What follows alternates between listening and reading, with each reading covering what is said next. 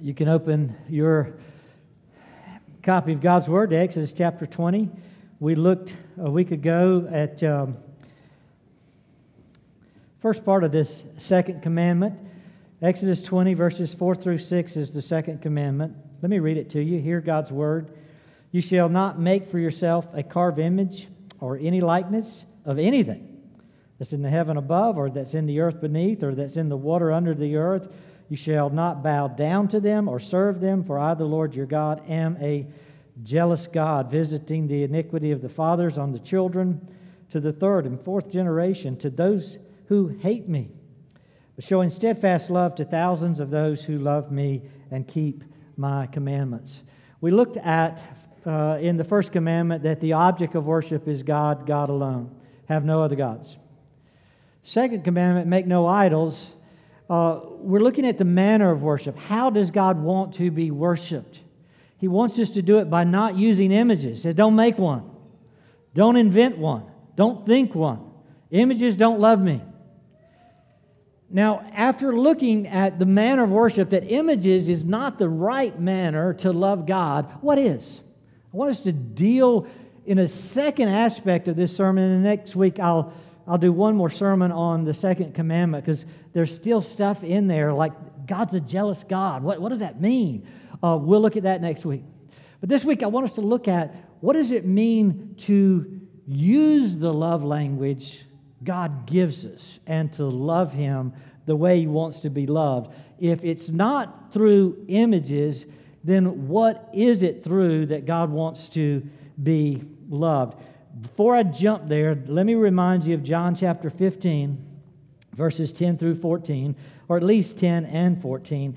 Romans 15 says, verse 10, If you keep my commandments, you will abide in my love, just as I have kept my Father's commandments and abide in his love. Well, there's the bottom line. If you're going to worship God, God says, you got to keep my commandments. Just there's, there's no question about that. He said, I kept the commandments, Christ says, when I was on earth, and by keeping the commandments, I was loving my Father.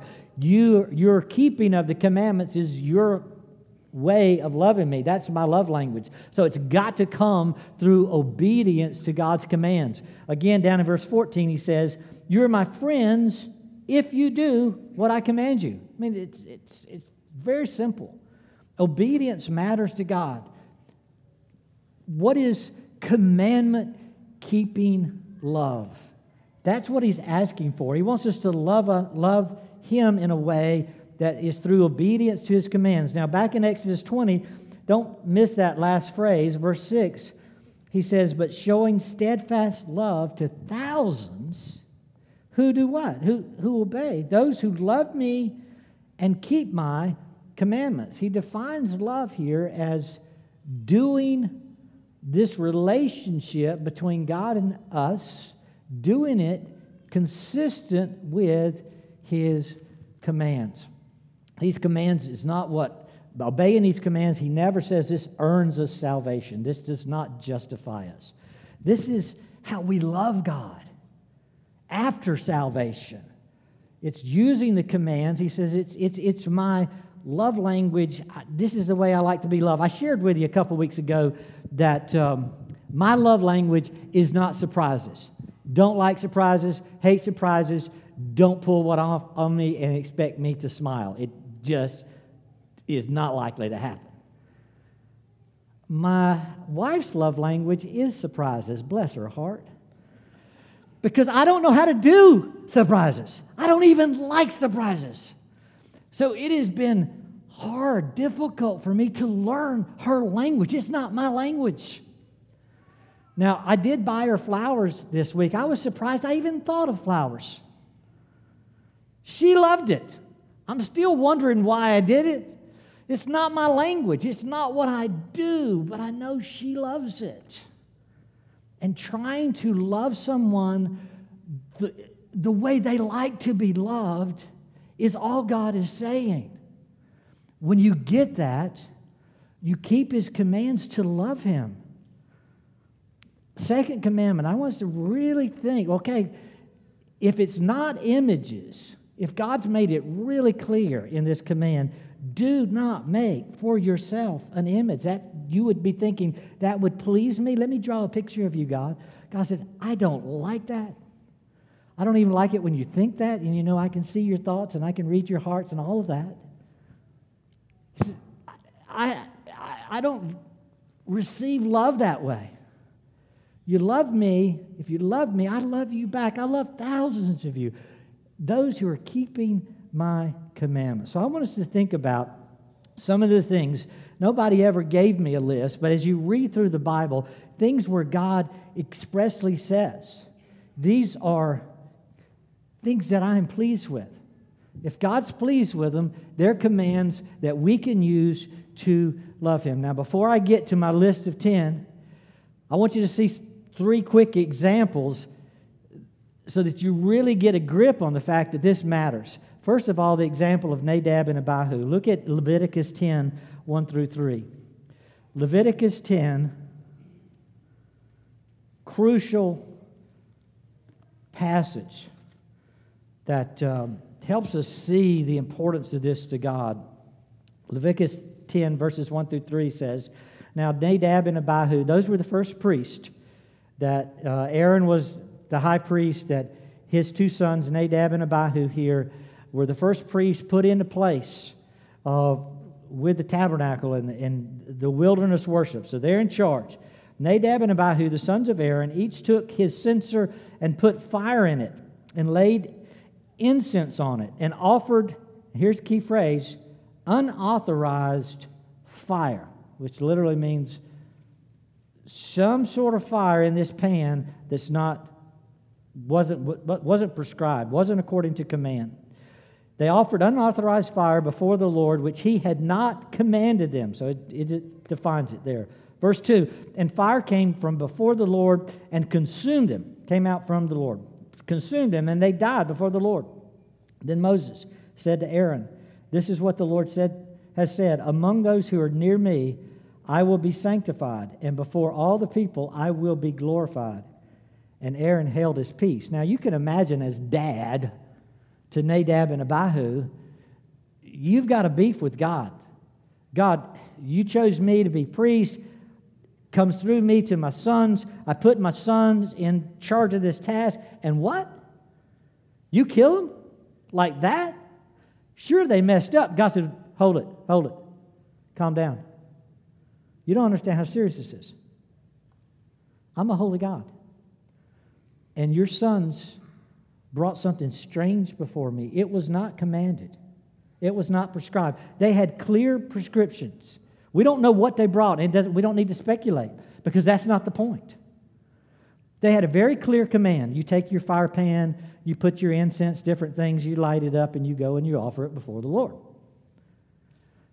This was the priest's job as representatives for the people. They're doing this for all of you, offering this because it's pleasing to God. Now, this particular day, Nadab and Abihu says, Hey, why, don't we mix this and mix this? You know, whatever. I don't know. This will smell good. I bet, I bet God will like this. Famous last words. I bet this won't matter. I bet God will like it just like this. Was not commanded, was not prescribed. God says, That's strange. That's not what I, I asked for. That wasn't what I told you was pleasing to me. Why are you bringing this strange incense, this strange fire? Doesn't please me at all. And Aaron, get quiet. You need to get this message before the next priest comes in here. And the people of God needs to get this message that bringing me something that's not according to command does not please me. You know, we have it all the time in the church. People say, you know, uh, how about uh, let's switch to grape juice instead of wine? God won't matter. Famous last words of Nadab and Abihu. See, we have no place where that's prescribed. Say, well, that's just a little thing. Ah, he won't matter. Or we say, so let's, let's add women to the elder board. Well, that would be current, and surely Christ values women. Oh, yeah, it's current. He does value women, but it's not prescribed anywhere. Ah, but God won't matter. Famous last words. See, there's so many things like that. Let's just sing hymns. Let's just sing psalms only. Things people have brought to the table. Where God says sings psalms and hymns and spiritual songs. He didn't prescribe one only. Ah, but it won't matter. That's what I like. It's little stuff like that. You see this? What? It, that's the point of Nadab and Abihu. It was something little. It, you would think, ah, it, it won't matter, surely. And yet it does. Just as it matters to you and me. Give you another example. Look at Deuteronomy 12, 28 through 32. Deuteronomy 12.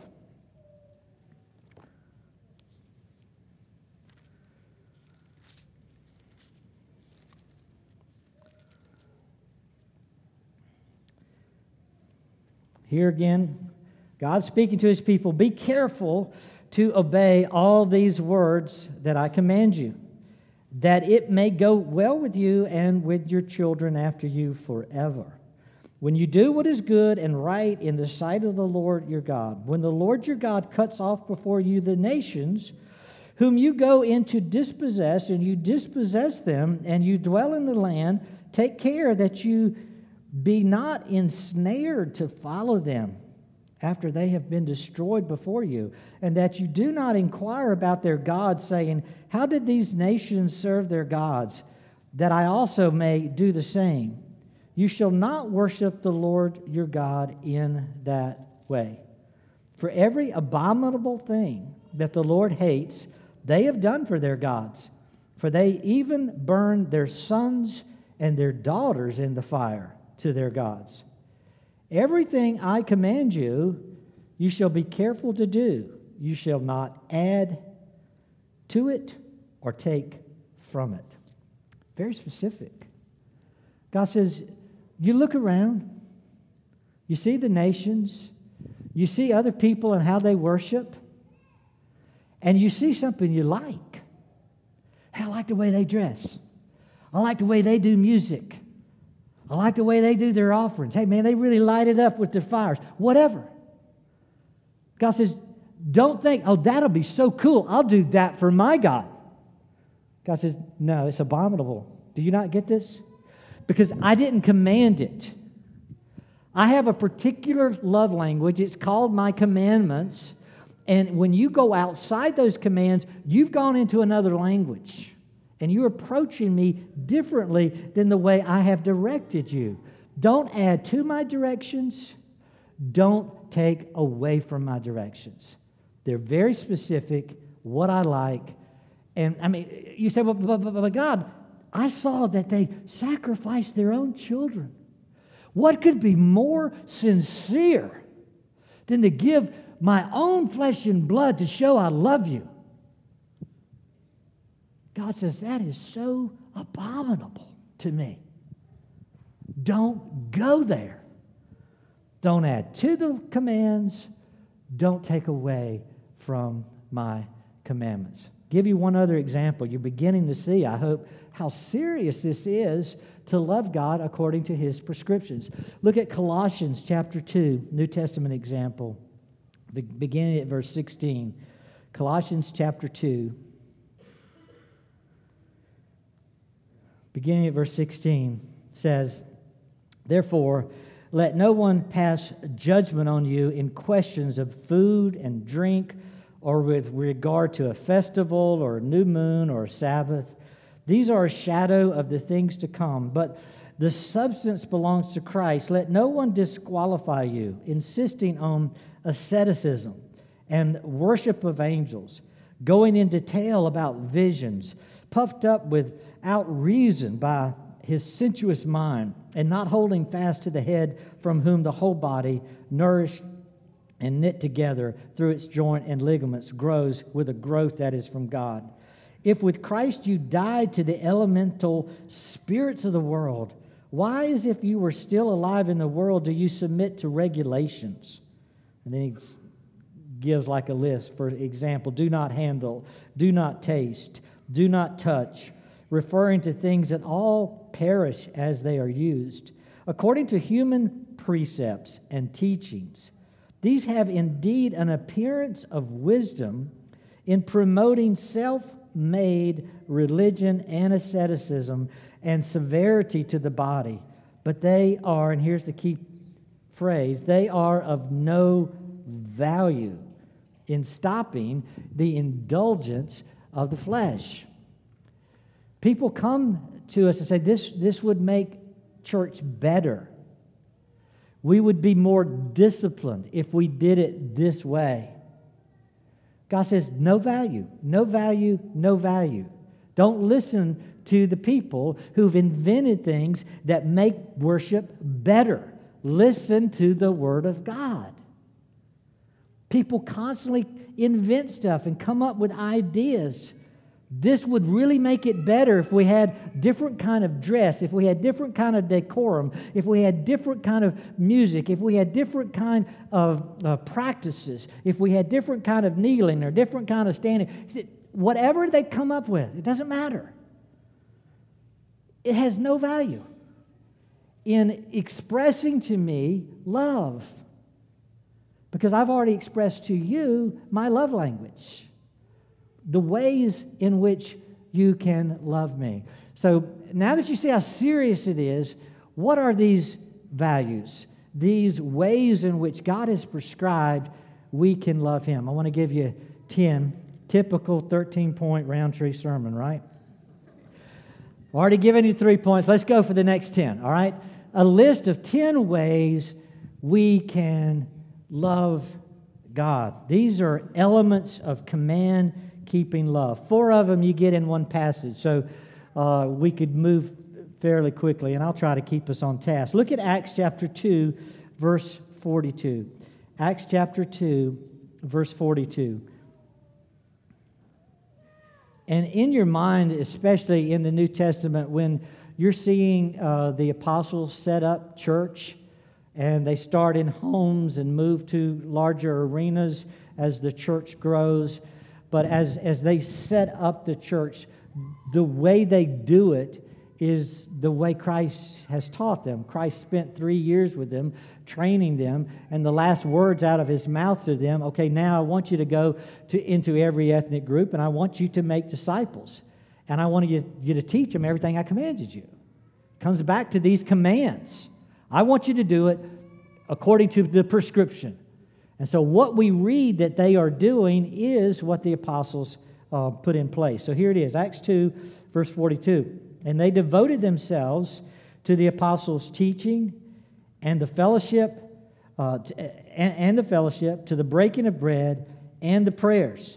So, there's four things mentioned in that passage that the early church was devoted to.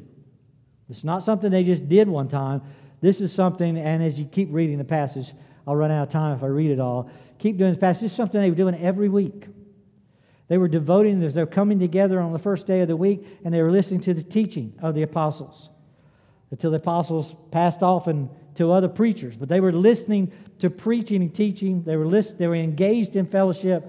They were engaged in the breaking of bread. I'll show in a minute uh, the understanding that was the communion meal. And they were engaged in prayers. But let's just think about the teaching first. Um, is a way that is pleasing to God. Look at Ephesians 4:11 as it goes to the next um, uh, generation from the apostles. You see it here, Ephesians 4, verse 11.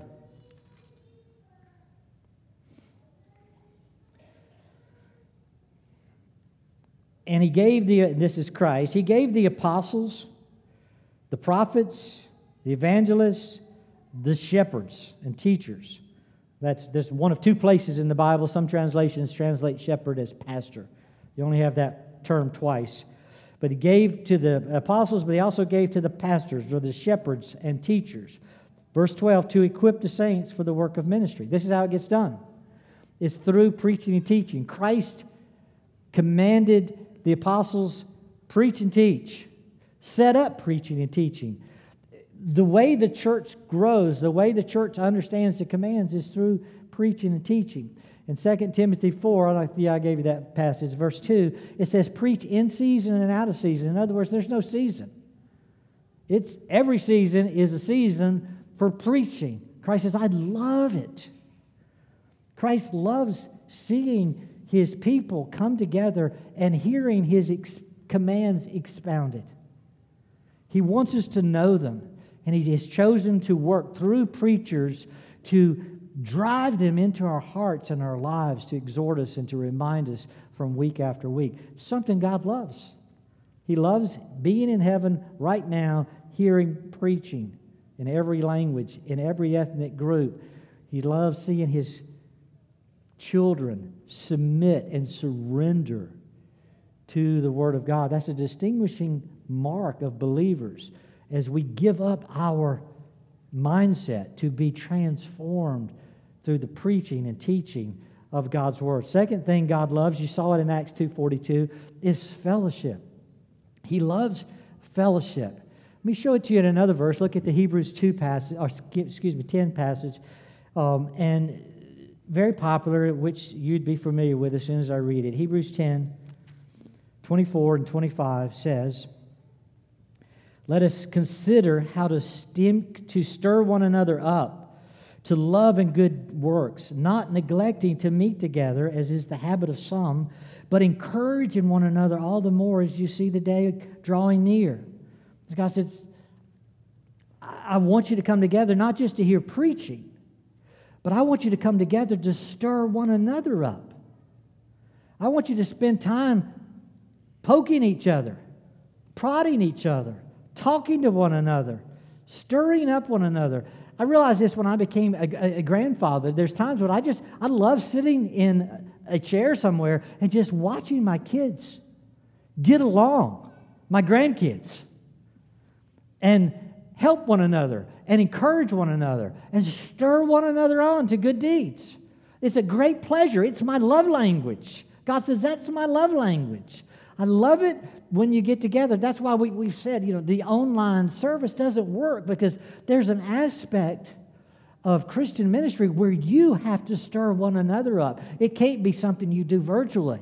You have to be in a face to face situation to see one another and know one another and express love and kindness and uh, compassion and sometimes exhortation, admonition to one another. God is pleased when we're under preaching and then when we prod and stir one another up to love and good deeds. We have to be together to pull that off. We can't just be somewhere else tuning in. Number three, in person administration of communion. We saw again Acts 2:42, the breaking of bread uh, together. 1 Corinthians 11 talks about um, uh, I usually read it a lot for communion. It says, as often as you meet together. He says, first of all, he was chiding them. You should be doing that to take communion, but instead of taking communion, you're doing other stuff, and you got to get back to communion. It's God's commandments. That's what 1 Corinthians 11 is all about. God is pleased when we take the Lord's Supper week to week to week. He says, Ah, I mean, you get to see from heaven, ah, oh, my children, They've stopped to remember me. They've stopped to remember the sacrifice of my son. They've stopped to turn from sin. They've stopped to, to embrace me and my righteousness. They remember my body. They remember my blood. God is pleased when his children come together preaching for fellowship, to take communion. Baptism, we, we've talked about that uh, many times when you take the bread and the wine, when you have water applied to your head, as soon as it's over, who knows? You're like, nobody here. Who knows in the world? Nobody. These are signs God gives us that the world doesn't see. Who sees it? Heaven sees it. God sees it. There's my child. He's, it's, it's like that. Uh, whatever it is, that fluorescent stuff they stamp you with, or, you know, we're stamped on the top of our head, and heaven says, baptized. There's, there's one of my children. They have the mark of baptism. Or God can look within us and say, There's one of my children. They've eaten and drunk of my body and my blood. It pleases God that we do this. We didn't invent these rituals. And I encourage nobody to be indoctrinated into rituals that men have invented that you can't even exercise faith with because they're not commanded. These are things God has commanded us to do because it pleases Him. That's the point. I want us to see it over and over. Number four, uh, in-person prayers. Acts 2.42 says they were devoted to prayers. Um, 1 Timothy 2 says we're supposed to pray for everybody. Start with the leaders of our nation. Lift up holy hands, says of men there in 1 Timothy 2. And pray through the Lord Jesus. In Christ's name, we are to pray. Philippians 4, verse 6 says we're to pray about everything. Constantly, God wants us. What is prayer? It's, communion, it's, it's communication with God. God wants us talking to Him. Tell me about your day. Tell me about everything. And ask of me what you need for everything. Now, let me give you one verse and we'll use it twice maybe. Ephesians chapter 5. Ephesians 5.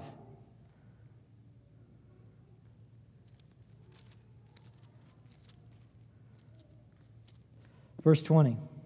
Giving thanks always for everything to God the Father. So that's where it becomes a prayer. Who are you thanking? You're thanking God. You're going to God the Father in the name of Lord, Lord Jesus Christ. You're praying and you're giving thanks. God said, I love that. When you start your prayers with thanks, try always doing that. Our Father, thank you that I can call you Father. Thank you that I can bring this before you. You begin giving thanks in all things. God just loves it. He wants us to do it, and He wants us to be devoted to it. The church was doing that together. So we pray together, we pray individually. God wants us devoted to it. Um, what number am I on? Uh, prayers. Number five, in, in person singing of praise, same passage. That's why I wanted to get use this twice. Go back a verse, verse 9, 19. Ephesians 5, verse 19. Addressing one another, see, it's not just God here, one another in psalms, in hymns, and spiritual songs, singing and making melody to the Lord with your heart. So, in our fellowship, in our time together as a church, we're singing to God, we're singing to one another, we're praying with one another, for one another, all of this before God, and God says, I love it. I absolutely love it. That's what I prescribed. That's what I wanted you to do. And God is pleased with us when that is indeed what we are doing. We're getting together. Um, some of you say, I can't sing. I never really liked singing. See what doesn't matter. It doesn't have to be your language, it's God's language. God says, Enter to my courts. You know Psalm 100, verse 2. Enter to my courts with thanksgiving, with praise. Make a joyful noise, Psalm 100. Make a joyful noise and come before the Lord. He loves it. He wants to hear your noise. He wants to hear your singing. He wants to hear your thanks. He wants to hear your rejoicing. He wants to see us sing to one another. He wants to see us stir one another up. This is His prescription for worship, the manner in which we love Him. He says, Don't love someone else. Secondly, do love the way I command. Number six, preaching uh, has been talked about, but there's also an aspect of just reading God's Word. Look at 1 Timothy 4 13. Here, the Apostle Paul training Timothy gives him this exhortation as well. 1 Timothy 4, verse 13, he says, Until I come, devote yourself to the public reading of Scripture, to exhortation, to teaching. So that moves to preaching, teaching. But just public reading of Scripture, you could say, well, David, first century, that was before the uh, printing press. People didn't have their own copy of the Bible. Now you can pull it up on your phone. Everybody uh, can have a free copy of the Bible. If you've got a phone, you've got a Bible. even with that kind of access, surveys show that only 10 to 20% of the people in America read their Bible outside of church. And they check off on the survey they've read their Bible because somebody has publicly read the Bible in church. Have you read the Bible or heard the Bible this week? Yes. When did you do that? In church.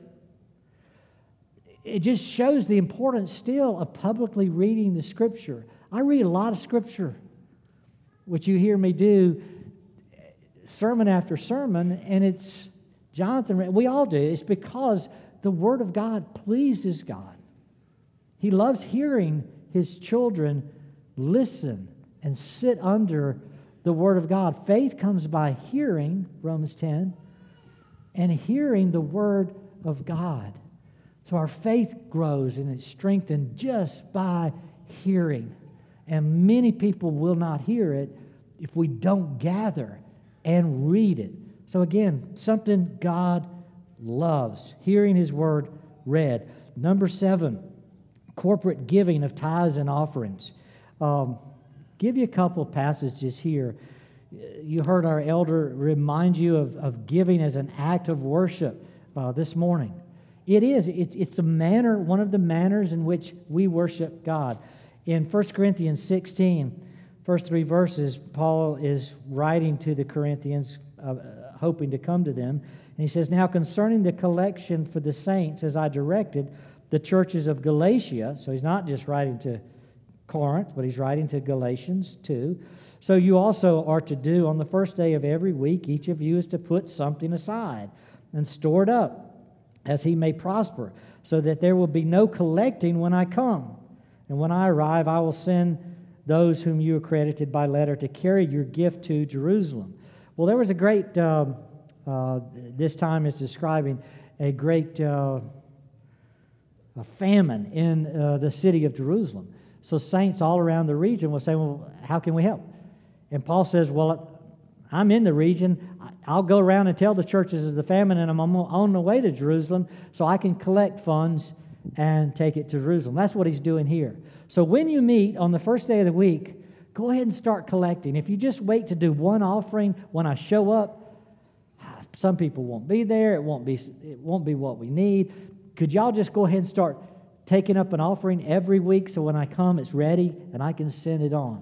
That's kind of the admonition here. This is a relief offering. God gives us three kinds of commands that He loves. He, he gives us a command to tithe 10%.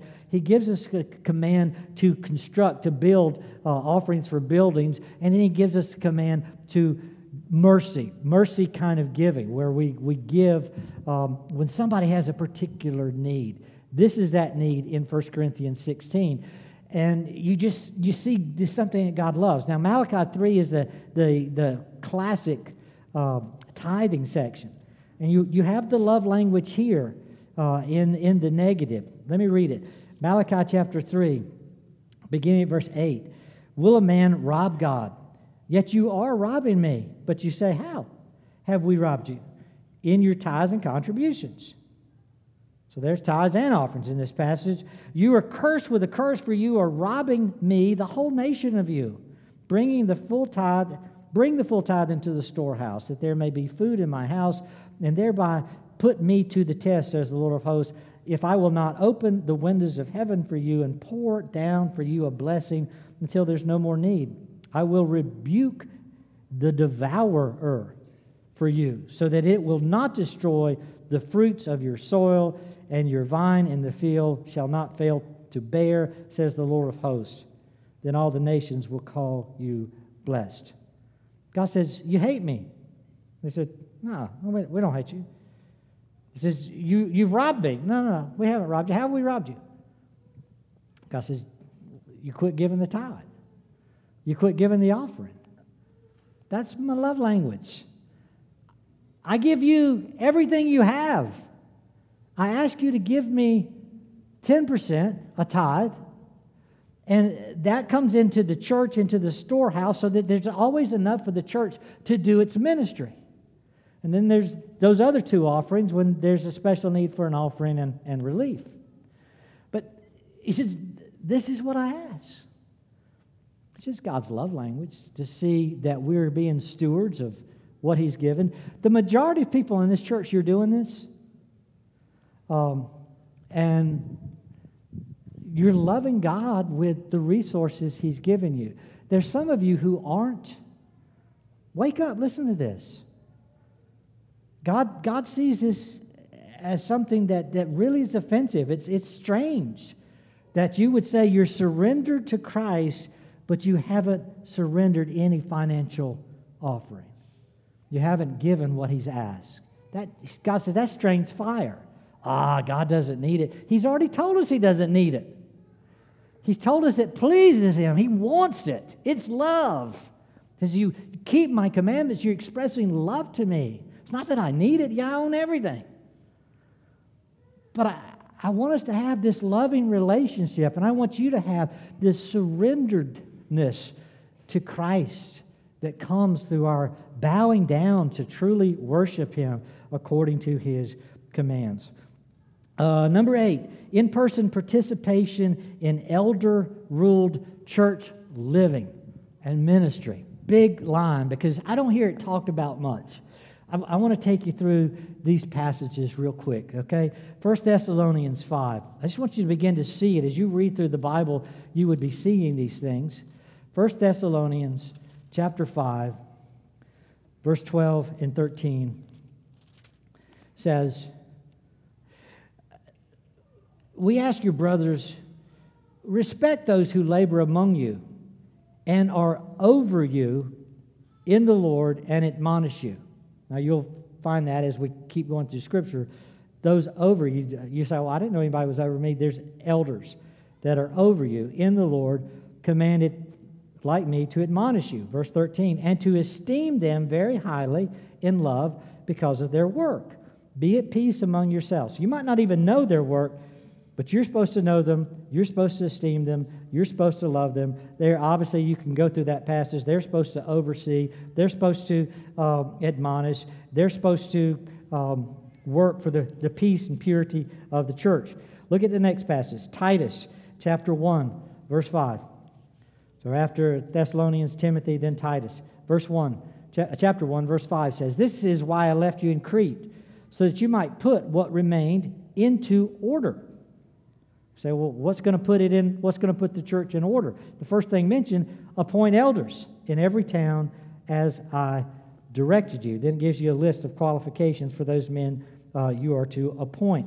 Acts chapter 14, verse 23. So the apostles are going missionary journeys, planting churches, and this is what they conclude. Acts 14, verse 23. And when they had appointed elders, plural, elders are plural, so more than one, for them in every church with prayer and fasting.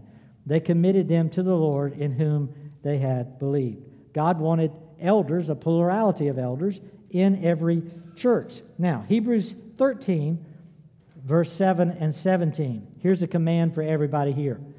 Hebrews 13, verse 7 and 17.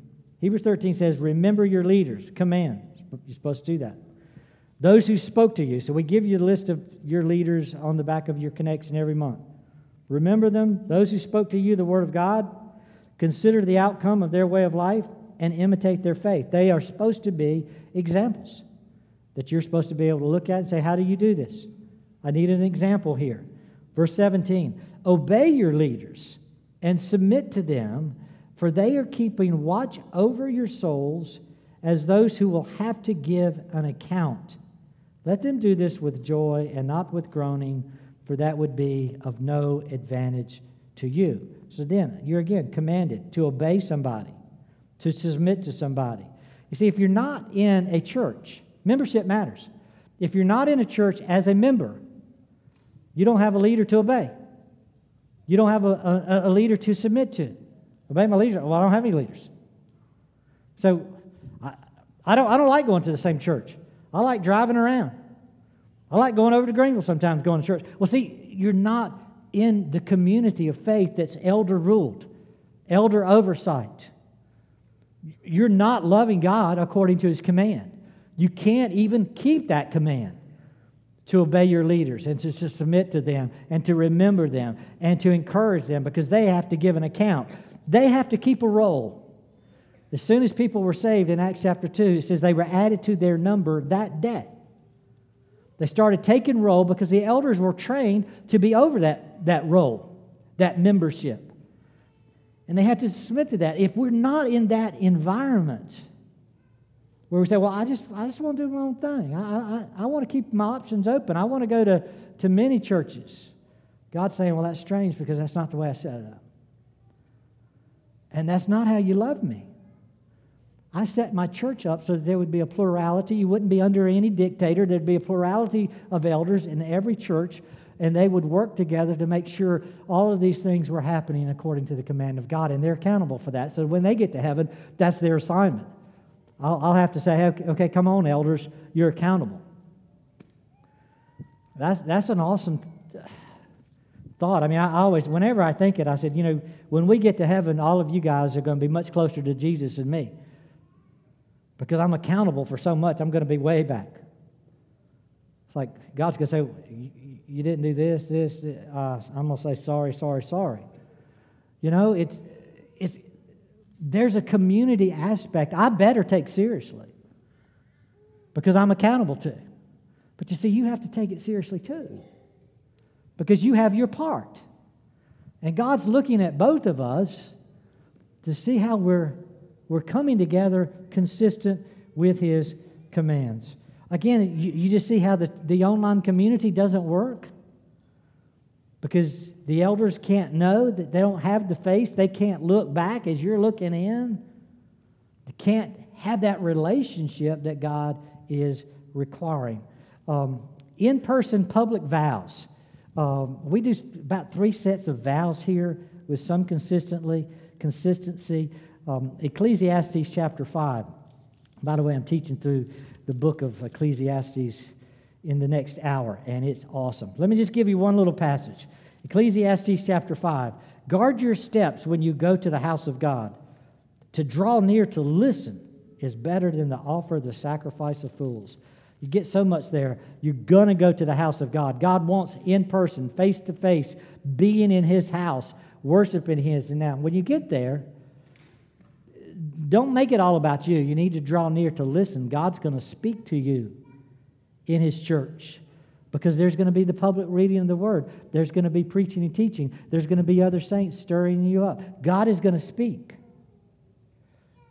Be ready to listen as God is speaking to you a lot in that passage. Verse 20, uh, verse 2, don't be rash with your mouth. Don't let your heart be hasty to utter a word. There's the vow. And it keeps talking about when you get ready to speak and when you make a vow, he says, don't, don't be late in paying it. Verse 4 When you vow a vow to God, do not delay paying it, for he has no pleasure in fools. We make membership vows that we're going to, we promise, we vow to God, because you have saved us, we are going to live as a follower of Christ. God says, I love that, that you have thought about that, made that vow. Now, let's follow through and pay it. We make marriage vows typically before a preacher, before the, the, the people of God in God's house. Don't delay in paying it. We make leadership vows. Um, don't delay in paying it. So that's God says, This is something that pleases me. I like seeing you come into the house. I just want you to do it in the right manner, in a way that pleases me. The, the vows is something that does, the oath does please him. Done right. And then, then, then number 10 Quick, quick example before I run out of time. Genesis chapter 4. You know that Cain killed Abel, right? Well, before Cain killed Abel, they're bringing their offering before the, uh, before the Lord. God did not like Cain's offering, he liked Abel's offering. And it the scriptures tell us um, why that's the case. Well, that's, let me just skip. Uh, Genesis 4, that's the story. Why did he not like Cain's offering. Look over at Hebrews 11, 4 through 6, and here's a commentary on that section telling us precisely why Abel's offering was accepted and Cain's was rejected. Hebrews 11, verse 1. Uh, well, Yeah, now, now faith is the assurance of things hoped for, for the conviction of things not seen. For by it the people of old received their commendation. So you're commended. I, God said, I, I love it. I love it. I love it. Verse 3 First example, by faith we understand that the universe was created by the Word of God, so that what is seen was not made out of things that are visible. So God made everything out of nothing. Verse 4 By faith Abel offered to God a more acceptable sacrifice than Cain. That's all you need to know there. What, what made Cain's Abel's offering better than Cain's faith? I've given you nine things. Here's the tenth thing. The tenth thing is make sure you mix faith in everything you do before God.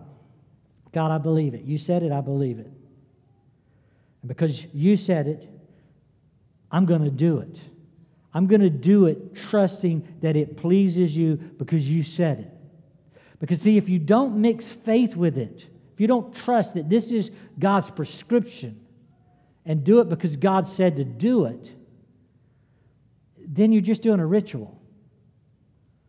The ritual, whether it's listening to preaching, hearing the word, taking communion, baptism, vows, whatever. If you just do it, if you just go through the motions, you don't mix faith with it, it's just ritual. And then God says, I hate it. He says, Why do you just bring me lip service? You speak with your lips, but not with your heart. Who would enjoy that? It must be mixed with faith from the heart. Mix faith with everything for it to be pleasing to God. That's the point. And that gets us out of that ritualistic kind of church mindset of just showing up and going through motions, thinking that pleases God. God clearly says, Well, it didn't please me with the first two men on the planet. I told you my first illustration was I wanted faith mixed with the offerings. So we need to get that as a strong point from God. Um, well, it's. I'll stop. Let me let me let me end with a couple of illustrations. First, here's first one. I don't know how long we were married. Married a long time. Patty was by, maybe this is the reason Patty was such a servant. She's always buying the groceries and everything that went with the house. But so after we were married for a long time, I was in the grocery store and my face was feeling a little rough. I had shaved and didn't have any lotion. She hadn't bought, bought any lotion to put something on my face after a shave. So I thought, I'll buy some lotion. Then Walgreens bought me some lotion. Take it back home. Uh, next time I shaved, whatever, I put, put some on. Walk in the room. She says, What's that? What do you mean, what's that? I smell something. What's that? Well, I just bought some lotion for my face. Go get a bath. A bath? I hate that. I don't know what that is. Get it off. I decided from then on I was going to let Patty buy the lotion. It's her love language. I couldn't smell it. I thought it was fragrance free. You know, Obviously, it was not. She smelled me walking through the door. We, we have fragrances to lift to God. And He can smell it. He knows whether it's what He likes or not. See, it's, it's about the love language. Is it something that pleases God that we're offering up to Him? Or is it something we've invented and we thought, well, this, this would be good. This, this smells really awesome, really sweet. Ah, God won't mind. Famous last words of Nadab and Abihu. God says, I do mind. Or I'll just do this without faith. God says, no, it's not going to work that way. Our fragrance, our offering to God matters. Now, one of the things I, I often do in marriage counseling is I get the couple who's struggling with love language. I said, let's, let's fix this so that you start communicating. The problem's communication. You don't know her love wants, he doesn't know yours. So let's write down on a piece of paper 10 things. And I tell the wife, write down the 10 top ways you would feel loved. And I tell the husband, write down the top 10 ways you would feel loved. Now, once they've both written their list, this is my top 10 ways for being loved. I say, now switch list. And so the husband, I said, now read her list. If you wake up every morning and do something on this list, you've loved your wife. See, you're going to hit a home run if you do any of these 10 things. And she has her list, the same way with the wife. Read his list. If you do any of these 10 things that he just wrote down, says, You will love me if you do these things, then you've loved him. You're, you're starting to understand each other's love language. You're loving them the way they feel loved. And you don't have to ever wake up again and say, oh, I don't know what to do. You've got 10 things to do. And if you do, they just promised, if you do any one of those things, you're hitting a home run. You're loving me, and I get it. You know stuff, now you have insider information. You know stuff other people don't have. You know how to love me because I, I just gave you a list. Put that list in your Bible. Open your Bible in the morning, read that list, and say, God, help me love my wife. Help me love my husband today. Here's 10 things. Lord, bring these to my mind so that I love them well. Now, what if I were to give you a list of 10 things that you could do to love God? You've been told all your life, love the Lord your God with all your heart, mind, soul, and strength. You say, Well, I get that, but I, I don't know how to do it. What if you had a list? And God says, You will love me if you sit under the preaching and teaching of my word. I took a long time to put that together through holy men moved of the Spirit. You would love me if you just listened to it when it's read and not let your mind wander. You would love me if you would gather every week and be devoted to fellowshipping, to giving to one another, to stirring one another up, to stimulating one another to love and good deeds, to praying for and with one another. Oh, that would be so sweet if you would do that. I would love to hear you sing. Make some noise. Enter into my courts with praise. Sing joyfully before me. Come and give an offering. Come and give the tithe. Come and provide some relief. I would love it.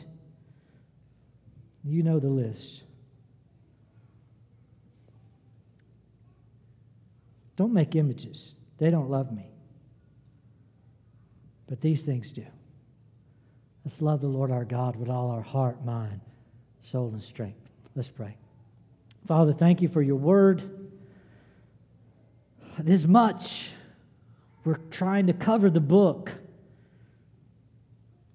but we're trying to love our God. You have loved us with an everlasting love.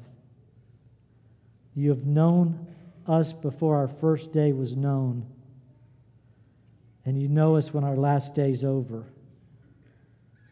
Lord, enable us to love you with all our heart, mind, soul, and strength.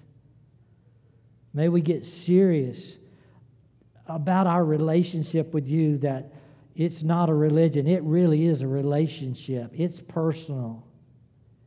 It's something where our focus is on the one true God and no other and the way and the manner in which the one true God has designed to be loved. Father, for those in this place that have neglected you, and it's only been a ritual, and it's never really been a love language or a loving relationship, Lord, let them be God lovers who keep your commands. We ask that you would continue to nourish us and bless this time before we take this meal. We ask in Jesus' name. Amen.